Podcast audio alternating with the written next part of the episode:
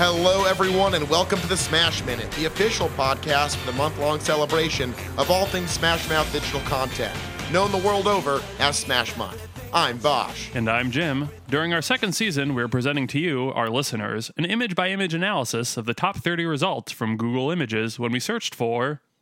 Smash Moth. So let's dive in. Today's episode will focus on result number 16, and we are halfway there. We're halfway there, and I want to talk. Me and Jim in our free time talk a lot about the pussification of the modern American male. Mm-hmm. And when I look at an image like this, I'm saying, now that's how a, a, a daddy dress. You know what I mean? these are men. That's how that's how that's how daddy man dresses. These are men ready to go out for a night on the town. They look classy Mm. they- but comfortable.